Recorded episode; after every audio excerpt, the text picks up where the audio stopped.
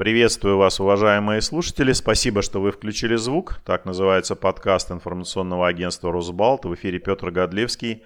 Сегодня с нами на связи Антоний Киш, главный редактор интернет-издания «Новгородский портал». Приветствую вас, Антоний. Добрый день. Сегодня мы продолжим в нашем подкасте информировать слушателей о том, как распространяется эпидемия коронавируса в различных регионах страны. Речь пойдет о Великом Новгороде, о Новгородской области. И первый вопрос, вполне логично, это какими цифрами сегодня исчисляется прирост заболевших в вашем регионе? Последние данные с сайта «Стоп Коронавирус РФ». сто девяносто пять человек выявлено случаев за сутки, двести четырнадцать выздоровело, ноль человек умерло сегодня. Хотя э, только что пришла информация, что сегодня от коронавируса скончался старейший журналист, пишущий о сельском хозяйстве, Василий Пелявский, э, журналист э, газеты «Новгородские Ведомости». Но я думаю, что этот случай в статистику не вошел, но, пользуясь случаем, приношу глубокие соболезнования родным и близким коллеги. Он был единственным журналистом, который профессионально, толково, еще с советских времен и до наших дней писал о сельском хозяйстве. Боюсь, это невосполнимая потеря для, именно для СМИ региона. Но вот такая история. Всего выявлено десять тысяч восемьсот шесть, семь тысяч двести тридцать пять выздоровело, восемьдесят девять человек всего умерло. Это по состоянию на утро официальные данные. В красном секторе у нас Великий Новгород, Чудовский район, Старорусский район, Валдайский район, Боровический район, зеленый так называемый сектор, Холмский, Маревский и Ботецкий. Но это для тех питерцев, которые немножко знают географию Новгородской области. Да, безусловно. Может быть, даже и для тех москвичей, потому что, насколько я понимаю, довольно много жителей и северной, и южной столицы проводят времени летом, как минимум, в Новгородской области, на Валдае. Вот вы сказали, что может не попасть смерть вашего коллеги в общую статистику по коронавирусу, а журналисты как-то оценивают, насколько расходятся официальные данные и реальная смертность во время эпидемии? Очень трудно оценивать, потому что вообще информация есть официальная, есть неофициальная. Знаете, неофициальную медицинскую информацию проверять ну, практически невозможно.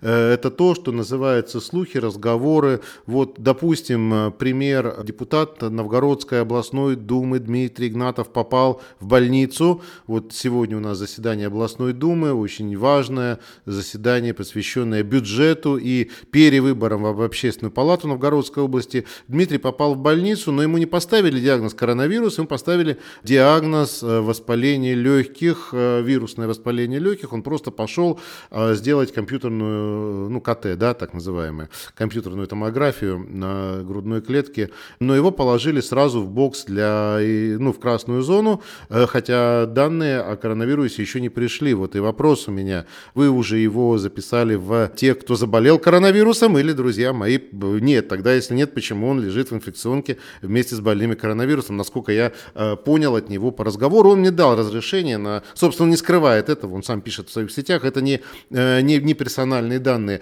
Или другой случай, который был весной, мой друг, коллега, основатель движения «Долина», э, значит, поисковой экспедиции «Долина», Александр Орлов, умер, но в диагнозе не было коронавирус, хотя все симптомы были, и та же была пневмония, его шесть часов продержали в приемном покое, потом положили в палату, на следующий день он скончался, ему было за семьдесят, и я до сих пор не понимаю, попал ли он в статистику коронавируса. Я сам сдавал дважды тесты на антитела весной и осенью, и у меня дважды подтвердились антитела, то есть я тоже, получается, переболел бесконтактно.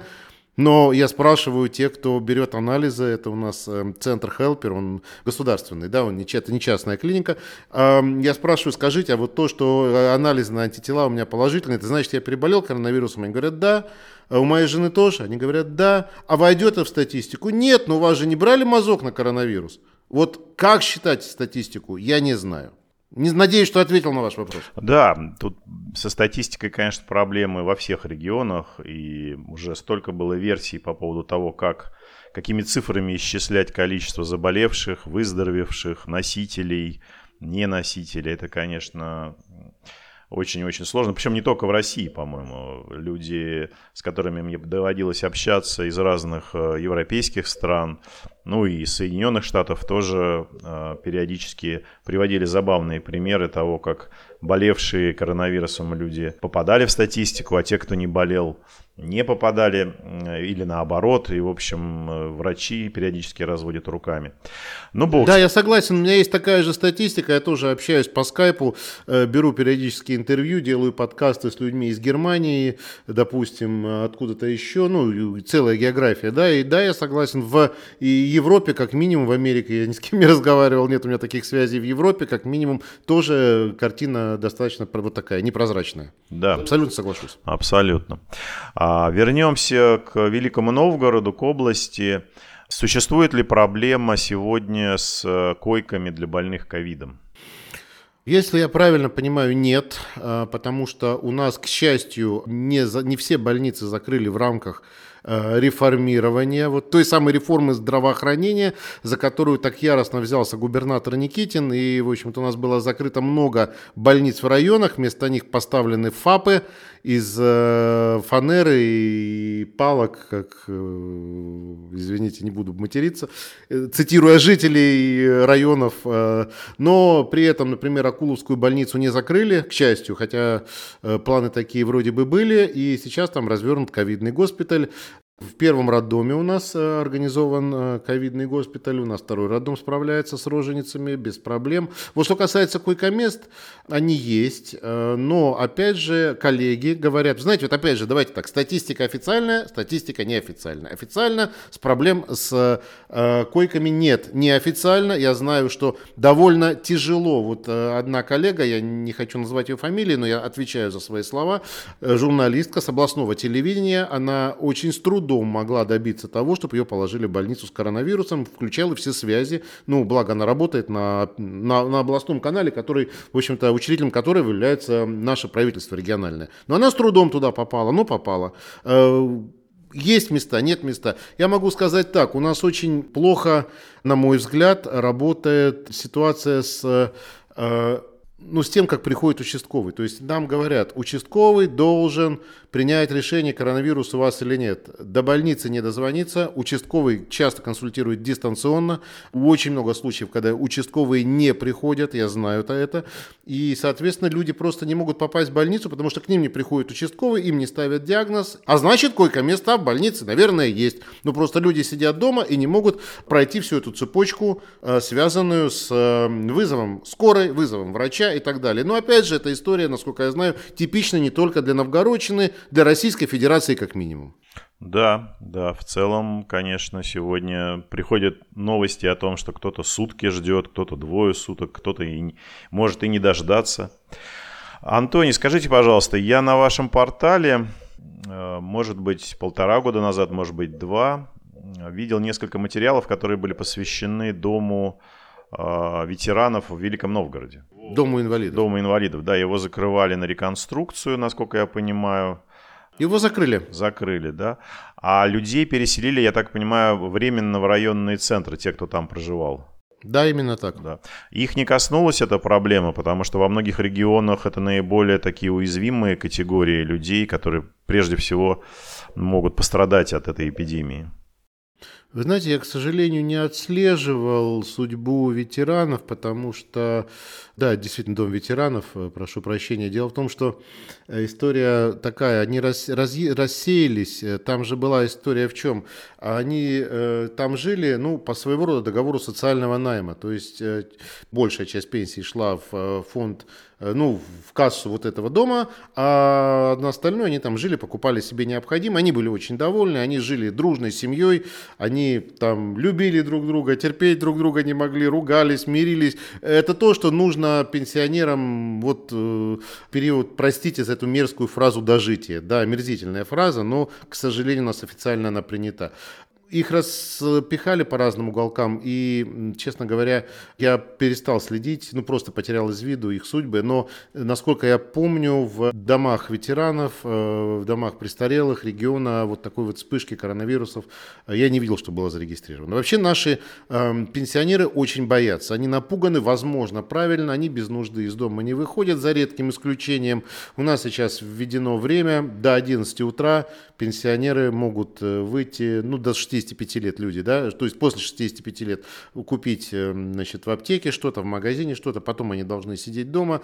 Они соблюдают, как правило, эти меры, ходят в масках, в перчатках, в отличие от э, молодежи, которая, да и я, что там греха таить, уже мужик за пятьдесят, отношусь легкомысленно к этим историям, но наши пенсионеры очень строго относятся к маскам, перчаткам, значит, к тому, чтобы ограничить абсолютно доступ к себе.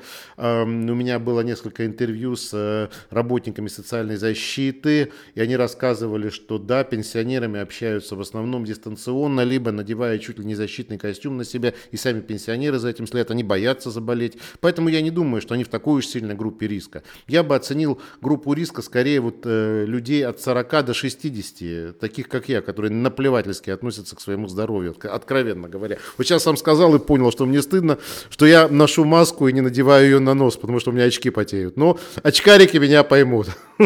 Примерно такая история.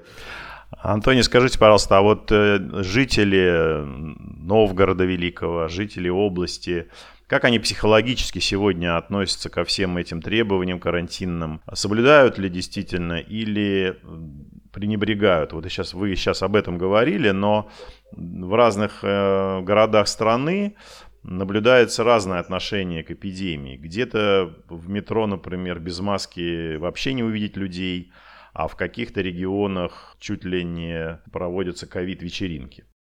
Буквально два слова, ну так вот чуть-чуть, два шага в сторону. Вот только что прилетел из Крыма, был несколько дней в Ялте и в окрестностях. Вот там маски носят только на подбородке, как правило. Или не носят вообще. Я очень редко видел людей, которые бы носили маски, вот нормально. Кроме персонала, допустим, гостиницы, кроме персонала ресторанов, кафе и так далее. Вот там строго, там в масках. У нас, по сути, наверное, то же самое. Очень редко можно увидеть человека, закутавшегося вот в маску. Про перчатки уже вообще не говорю. В перчатках я, э, если вижу человека, это очень жутко. Инопланетянин, человек в перчатках, да. Э, ну, я имею в виду сейчас не перчатки вот эти зимние кожаные, а перчатки защитные. При этом очень много людей просто обозначают маску на подбородке, но в такси стали требовать, вот Яндекс.Такси, пользуясь, это не реклама Яндекса, постоянно требую, значит, и там есть такая кнопка, был ли пассажир в маске. И водитель, прежде чем сесть, говорит, наденьте маску, пожалуйста, и сам смотрю, раз, надевает. Есть такое. В общественном транспорте люди друг к другу требовательно относятся к тем, чтобы надевать маски. Но, опять же, нос торчит у всех практически. Очень многие ходят в очках, запотевают очки. Я понимаю этих людей, хотя вроде бы это и неправильно. Все практически носят маски и перчатки работники банков. Вот это я сейчас уже про Новгород. Магазинов, общественных мест, там, где они выполняют свои функции. Парикмахерские всегда, значит, дают маски, обязательно идет. В общем, все, все, кому положено, носят маски. Вот даже в питерском аэропорту э, приходится подходить к людям, офицерам полиции, там целые патрули ходят и говорят, в аэропорту Пулково, говорят, наденьте маски, наденьте маски. Я встретил только одного ковид-диссидента, который стал орать на полицейских, как вы смеете надевать на меня этот намордник, кто вы вообще такие, это незаконно и так далее. Но они его вывели просто из здания аэропорта. В Новгороде таких случаев не наблюдал, хотя был случай, когда человек э, за требование надеть маску прострелил другому ногу из травмата. Это была новгородская история, активно растиражировано на федеральных каналах. Но там все не так просто. Человек, который выстрелил в того, кто требовал с него надеть маску, как-то уже был завязан в истории с нападением с ножом на сотрудников полиции. Тогда активно за него вступились, скажем так, те, кто занимался у нас, э, вот русский марш организовывал и прочее, то есть национально-освободительное движение, то есть он вот из этих вот ребят, носит с собой нож, по крайней мере раньше носил, носит с собой травмат, поэтому его нападение на человека или там защита, как по его версии, от человека, который потребовал надеть с него маску, надеть маску, э, это такое, знаете, вот, э, зна- знаем мы этих людей, ничего не хочу, ни хорошего, ничего плохого сказать, но если вспомнить девяностые годы, с ножом он нападал на полицейских, это было. Или, как он говорит, оборонялся от двух полицейских, но с ножом. А в целом люди терпимые, но я могу сказать так, люди очень напуганы, люди подавлены, люди боятся. Люди депрессивны очень. Люди ждут вакцины, но опять же идут очень большие споры о том, поможет эта вакцина или повредит. Но я понимаю, что еще полгода пройдет, и народ просто сорвется с катушек. И не только в Новгороде. Очень нервные все стали. Вот я о чем. Понятно, понятно. Спасибо большое, Антоний. Напоминаю слушателям подкаста «Включите звук» информационного агентства «Росбалт», что с нами сегодня был на связи главный редактор интернет-издания «Новгородский портал» Антоний Киш. Я прошу передать наши соболезнования родным и близким Василия Ивановича и, наверное, коллегам тоже обязательно, потому что, конечно, каждый раз, когда слышишь такие новости, понимаешь, насколько, насколько все в этой жизни скоротечно. Спасибо большое, Антоний. Да, вам спасибо. Да, всего доброго. Услышимся. Услышимся. До свидания. Вы слушали подкаст информационного агентства «Росбалт» «Включите звук». Спасибо, что вы сделали это. Напоминаю, на сайте «Росбалта» круглосуточно доступны новости, комментарии, аналитика, обзоры социальных сетей и наши подкасты. Всего доброго и не забывайте включать звук.